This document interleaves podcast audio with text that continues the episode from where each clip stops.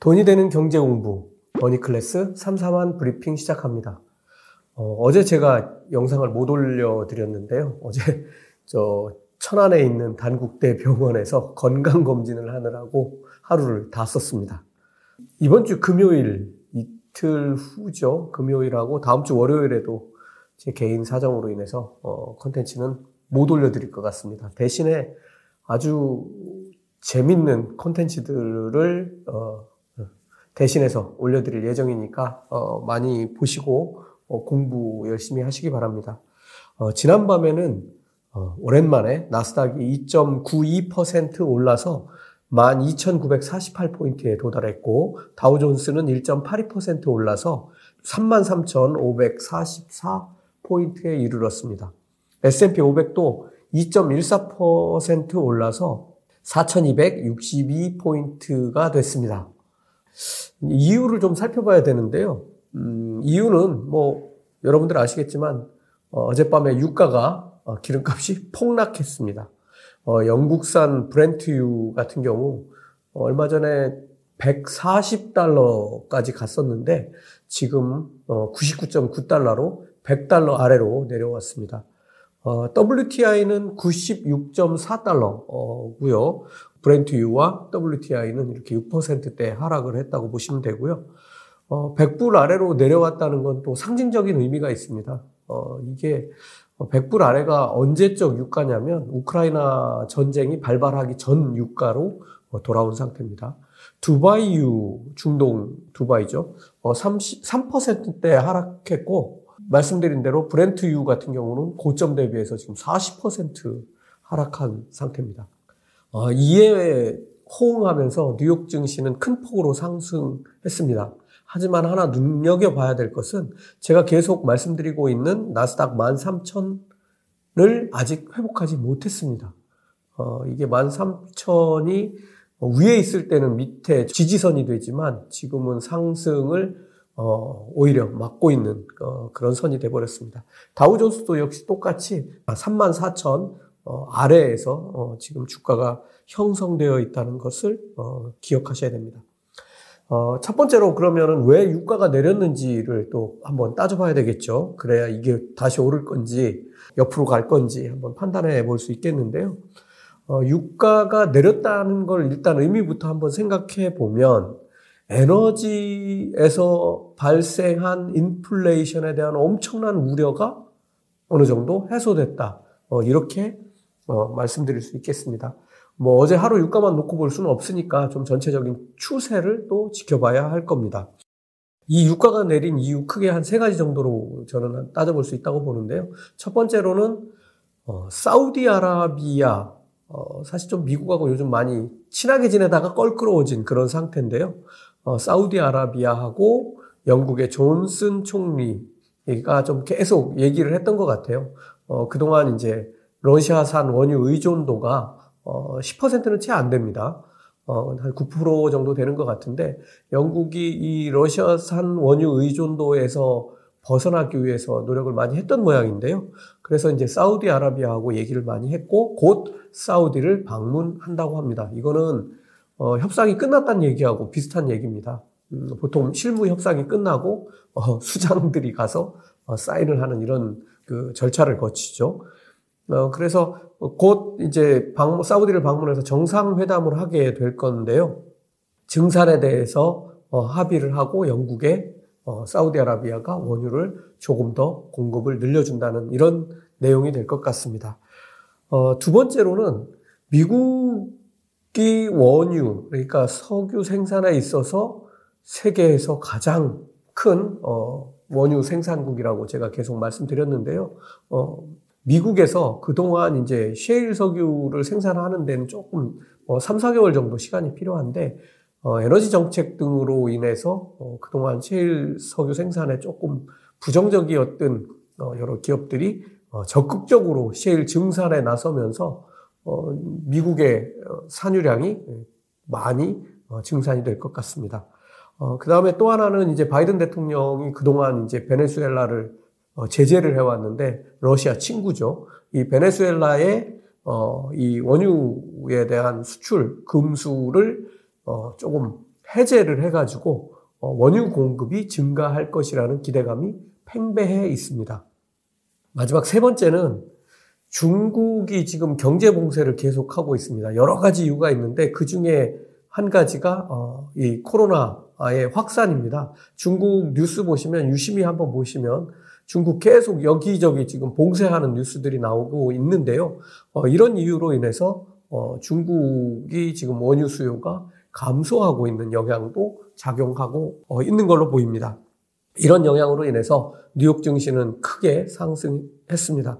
특히 그동안 낙폭이 컸던 기술주 위주로 뭐 상승폭이 커지고 있다는 걸 눈여겨 볼 필요가 있습니다.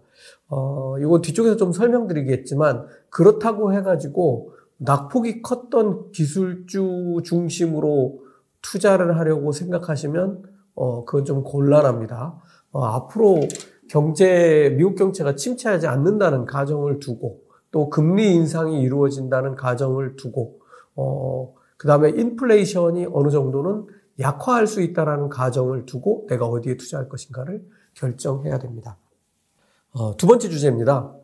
어, 이제 어, 뭐 오늘 2일차 FOMC가 진행될 예정이고요. 내일 새벽 우리 시간으로 어, 3시경 미국으로는 장중이죠. 어, 장중에 어, FOMC가 어떤 결정을 했는지 발표를 하게 됩니다.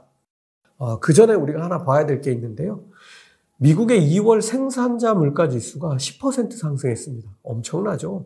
어, 엄청난 상승세인 건 분명한데 사실은 어, 시장의 예상치보다는 조금 낮은 게 아닌가 하는 그런 시각도 있는 것 같습니다. 지금 우리가 수치로 보는 것하고 어, 뭐 유가 오르는 실제 상황들하고 이렇게 비교해 보면 어 그래도 이게 10%밖에 안 올랐네 하는 그런 느낌이 좀 있죠.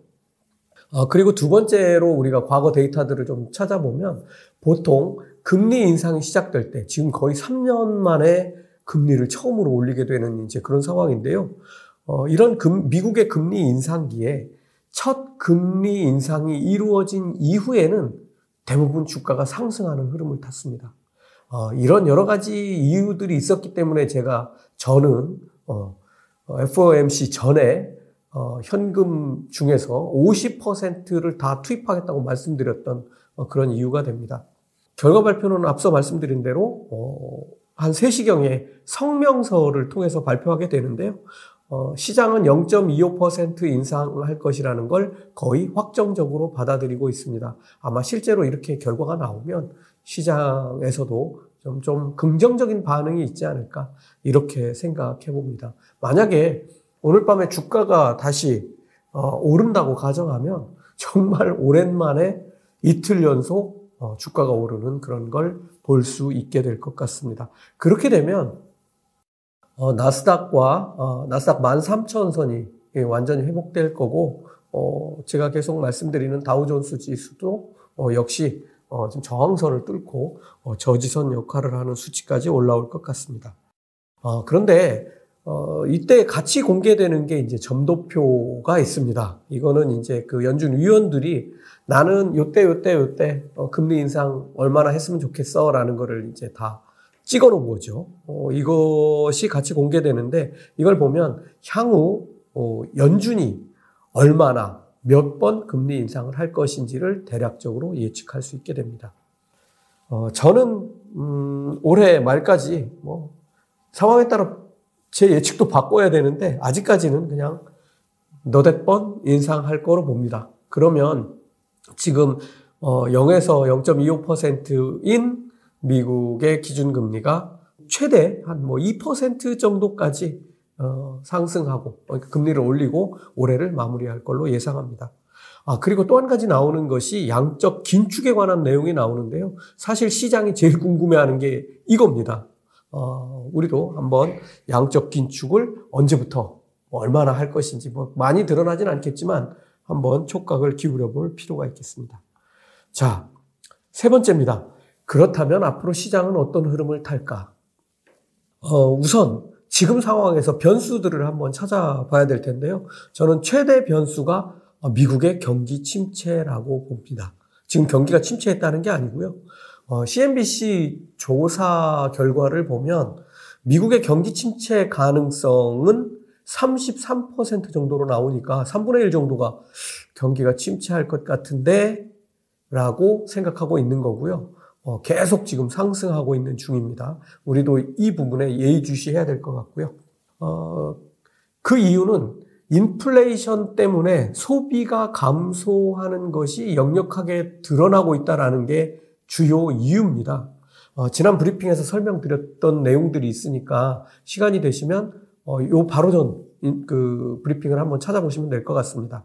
예를 들어서 인플레이션이 이루어진 일어난다는 거는 물건값이 비싸진다는 얘기잖아요. 그러면 뭐 예를 들어서 빵을 10개 살 수 있던 돈으로 9개밖에 못 사게 되니까 한 끼 굶어야죠. 어, 이런 문제가 생기는 거고요. 어, 그 다음에 여기에다 금리 인상이 이루어지면 어, 이자 비용이 올라가니까 돈이 더 쪼그라들게 되겠죠. 뭐 저도 은행 빚이 상당한데요. 어, 이거 저는 뭐 고정금리로 해놨기 때문에 뭐 큰 문제는 없지만 어쨌든 뭐 변동금리 쓰시는 분들은 이자가 올라갈 때마다 정말 짜증나는 일이 계속 벌어지죠. 어, 미국이 기준금리 올리면 또 하나 봐야 될 게 뭐가 있냐면 우리나라는 어떻게 할까라는 걸 봐야 됩니다. 지금 우리나라가 선제적으로 미국과의 금리 격차를 벌려가고 있는 이유는 뭐 우리나라 인플레이션 문제도 있지만 이 격차가 유지되지 않으면 돈이 빠져서 미국으로 갑니다. 더 안전한 자산이 있는 곳으로 가죠. 어, 사실 뭐 경제만 놓고 보면 우리나라 어, 한편에서는 우리가 뭐 선진국이다라고 얘기하고 있지만 실질적으로 체질로 보면 신흥국과 다름이 없는 그런 상황입니다. 어, 그래서 만약에 우리나라 시장에서 돈이 빠지면 문제가 심각하죠. 그러니까 아마 한국은행도 이를 예의주시하고 어, 우리나라도 이제 금리 인상을 다시 한번 1월에 이어서 네 번째 금리 인상을 단행해야 할 것으로 보입니다. 자, 경기가 침체한다는 게 무엇일까? 이것은 어, 개인들 가게가 쓸 돈이 줄어든다는 얘기라고 지금 앞에서 설명드렸는데요. 이거는 곧 거꾸로 얘기하면 빵을 파는 사람 입장에서 한번 생각해 보세요. 10개 팔다가 같은 돈은 들어왔는데 9개밖에 못 파는 거죠. 어, 이게 어, 결국은 이런 일들이 계속 반복되면 소비가 계속 줄면서 기업 실적이 하락하게 되고 기업은 어떻게 해야 되죠? 그러면 가격을 내려야 되죠. 어, 그러면은 뭐 벌어들이는 돈이 줄어들게 된다는 말과 같아, 같아 집니다. 자, 실제로 경기 침체가 발생하면 어떤 일이 벌어질까? 아마 어, 경기 침체의 징후가 2분기에 나타나게 될 거고 2분기에 이런 징후가 나타나게 되면 2분기 실적 발표가 있는 하반기에 어, 쇼크가 한번 올 수 있다는 얘기가 될 수도 있습니다. 어, 계속 이런 거를 잘 열심히 들여다보고 공부해야 되는 이유입니다. 그럼 지금은 어떻게 보고 있을까? 과연 경기 침체, 지금 큰일 났다, 이렇게 보고 있을까요? 어, 우선, 지금 지수를 한번 보겠습니다. 어, 앞에서 계속 두 번이나 설명드린 대로 나스닥은 아직 13,000선 아래에 있고 다우존스는 4,400대 아래에 있습니다. 어, 3,000, 아, 4,355 정도 되니까 아직 회복을 못 했고요.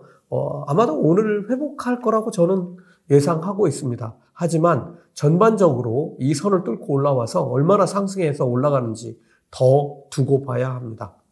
미국 기업 실적들을 보면 지금 예상치들로 보면 미국 기업들의 실적은 아주 양호합니다. 침체 흔적은 아직까지는 없다고 보시면 되겠습니다. 그럼 월가의 시각은 어떤지 살펴보겠습니다.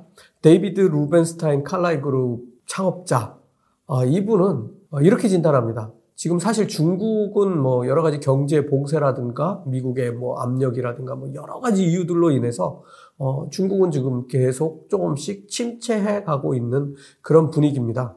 어 유럽도 마찬가지죠. 지금 러시아하고 한판 승부에 직접적인 영향권에 있기 때문에 어 중국 과 마찬가지로 유럽도 영향을 받고 있는데요. 이렇게 중국하고 유럽과는 다르게 미국 경제는 견조하다 예, 이렇게 얘기를 하고 있습니다.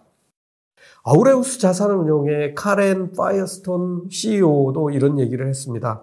지금은 주식을 사들여야 할 때다. 특히 기술주를 사라. 대신에 어, 하락기 지금 뭐 올해 들어서 하락했는데 실질적으로 들여다보면 작년 11월 중순 이후로 하락한 종목들 아 어, 상승한 종목들 어, 이런 종목들은 어, 한 5개월 정도 상승 흐름을 이어왔으니까 파는 게 좋겠다. 어 그게 뭘까? 제가 어, 추천했던 것들도 있습니다. 어, 여기에 해당하는 것들은 첫 번째 어, 우리가 변동성에 제가 투자하자고 1월부터 얘기를 해왔었는데 변동성 투자 제가 계속 말씀드리는데 어, 뭐라고 말씀드렸었죠? 조심해야 된다고 말씀드렸었습니다. 어, 근데 이제는 경고의 수준을 바꾸겠습니다. 어, 폭탄입니다, 이제. 그러니까 변동성 투자는 쳐다도 보지 마시기 바랍니다. 두 번째, 어, 이렇게 그 지수가 하락하고 뭐 경기 침체니 뭐 이런 얘기들 나오고 또 우크라이나처럼 전쟁이라는 큰 변수가 발생하고 이럴 때는 안전자산인 금에 주목하라고 했는데요. 사실 제가 금에 주목하라고 했던 시기는 아주 오래전입니다. 작년 어, 2분기 이전부터 제가 말씀드렸던 것 같고요. 어, 그때 1650불 정도 하던 어, 1트로이 온스 당 가격입니다. 어, 금값이 얼마 전에는 얼마가 됐는지 기억하시는지 모르겠는데 지난주에 2060달러까지 올랐습니다. 어, 그런데 제가 어, 2000달러에 근접할 때 제가 어떻게 말씀드렸죠? 이제는 금도 다 매도하는 게 좋겠다라고 말씀을 드렸었습니다. 어, 지금 제가 어, 촬영 전에 들어와서 금값을 확인해 보니까 1920달러입니다. 이미 고점 대비해서 일주일 만에 어, 140달러나 빠졌습니다. 어, 그러니까 어, 금에서는 이제 빠져나와야 됩니다. 완전히. 이건 변동성하고 똑같습니다. 여러분들 제가 왜 변동성과 금에서 빠져나오라고 했는지 이해하셨을 겁니다. 에너지주들은 아직 보류입니다. 아직은 변수들이 조금 남아 있습니다. 아까 브렌트유 기준으로 지금 40% 폭락한 상태인데요. 참 엄청나게 빠졌죠. 어, 바로 뭐 지난주 정도였던 것 같은데 일주일 만에 40% 빠졌습니다. 어, 그렇지만 에너지는 아직 전쟁도 끝나지 않았고 어, 이 에너지를 어디서 수입해서 어떻게 활용하고 하는 문제들은 에너지 사용량은 항상 그대로기 때문에 어, 전반적으로 이런 수급선이 다 완전히 안착할 때까지는 변동성이 계속 있다고 어, 봐야 됩니다. 그래서 에너지주들은 아직 보류하시는 게 좋을 것 같고요. 어, 경기 방어주들, 어, 경기 민감주가 아니고요. 경기 방어주들은 어, 매도하는 게 좋을 것 같고 어, 적극적으로 위험 자산에 한번 들어가 보는 것도 좋을 것 같습니다. 그럼 저는 어떻게 하고 있고 제 생각은 어떨까요? 저는 뭐 말씀드렸던 대로 이미 뭐 결정하고 했던 얘기들이니까요. 어제까지 해서 반도체, 금융주 등으로 매수 완료이자 이제 종료, 1차 종료했습니다. 그래도 현금은 50%가 남아있다는 거. 어, 이거는 왜 필요하냐면 이렇게 그 아슬아슬한 장에서 어, 적극적으로 투자한다고 해서 100% 현금을 다 넣으면 낭패를 보는 수가 있습니다. 어, 그렇기 때문에 50%는 현금으로 두고 어, 그럼 주가가 많이 튀어오르면 어떻게 할 거예요? 뭐 이렇게 물으시는 분도 있는데 세상에 투자할 때는 널리고 널렸습니다. 그러니까 어, 이렇게 현금 비중 유지는 어느 정도 해야 된다. 이렇게 말씀드립니다.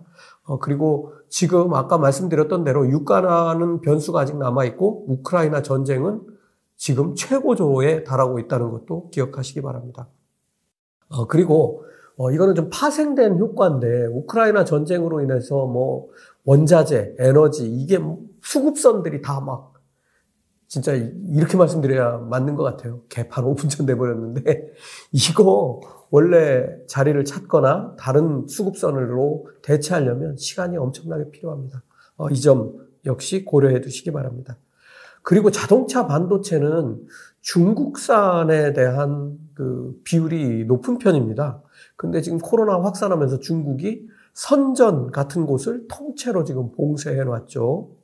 어, 아마 이 선전 제가 안 가봐서 모르겠는데 인구로만 보면 어, 서울보다도 한참 더 크죠. 이 그냥 통으로 다 묶여 있습니다. 앞으로 이제 중국이 그럼 어떻게 할 거냐? 저도 잘 모르겠는데 중국은 지금 코로나 시국에 봉쇄라는 걸 통해서 뭐 거의 청정국인 양 이렇게 왔습니다. 그런데 지금 이게 지금 큰 문제가 되고 있는 거죠. 우리나라 지금 뭐 오늘부로 확진자 50만 명 가까이 찍을 것 같은데 중국은 지금 뭐 500명, 5,000명에 지금 뒤로 넘어가고 있는 그런 상황입니다. 어, 중국은 앞으로도 이 코로나 변수가 계속 커져갈 걸로 저는 음, 보고 있습니다. 또 하나 봐야 될 것이 이제 우크라이나인데요. 젤렌스키 우크라이나 대통령은 한두 주 후쯤이면 러시아가 아마 손을 들 걸 이렇게 어, 얘기를 했습니다. 그리고 자신들의 능력으로 러시아를 격퇴할 거라고 했습니다. 늦어도 4월까지는 다 쫓아내버리겠다고 어, 선언한 그런 상태인데요. 어, 제가 뭐 다른 우리가 보면은 뭐 어, 키우를 중심으로 해서 러시아의 대대적인 공세가 이루어지는 건 사실인 것 같습니다. 하지만 그 주변들을 이렇게 돌아보면 어, 여러 가지 국방 전문 TV나 유튜브들 제가 뭐 다 뒤져서 보고 있는데 어, 러시아가 지금 고전하고 있는 건 사실인 것 같습니다. 거의 투입한 물량에 비해서 지금 하고 있는 건 쟤들이 지금 전쟁을 하는 건지 바보짓을 하는 건지 모를 정도로 어, 그렇게 하고 있고 또 민간인들에 대해서 폭격을 뭐 엄청나게 해대고 그래서 국제적인 비난도 지금 엄청난 편이고요. 어, 어쨌든 이렇게 계속 어, 이런 상태가 계속되면 협상은 급진전할 것이고 결국은 타협점을 찾게 될 걸로 봅니다. 이렇게 되면 푸틴은 크게 얻는 것 없이 물러나야 될 거고요. 정치적으로도 지금 타격이 큰 것 같습니다. 어, 내부의 러시아 국민들의 반발도 엄청나게 큰 것 같고, 어, 그냥 종합적으로 얘기하면 러시아가 우크라이나를 침공함으로써 미국의 위상만 엄청나게 높아졌고, 어, 시장 하나, 특히 유럽이라는 큰 원유 수출 시장에도 문제를 만들었다. 이렇게 볼 수 있겠습니다. 어, 이 우크라이나 전쟁이 종료되면 그 다음은 무슨 일이 벌어질까? 이미 미국은 슬슬 어, 어, 경고장을 날리고 있는데요. 중국 견제에 집중할 거고 아마도 대만 문제도 크게 부상할 것 같습니다. 마지막으로 어, 드릴 말씀 하나 있는데요. 투자의 가장 중요한 것은 현명한 판단입니다. 그런데 사실 두 번째로 말씀드리는 이게 더 중요합니다. 현명한 판단에 따라서 용기 있게 행동하는 것. 이것입니다. 머니클래스 마칩니다.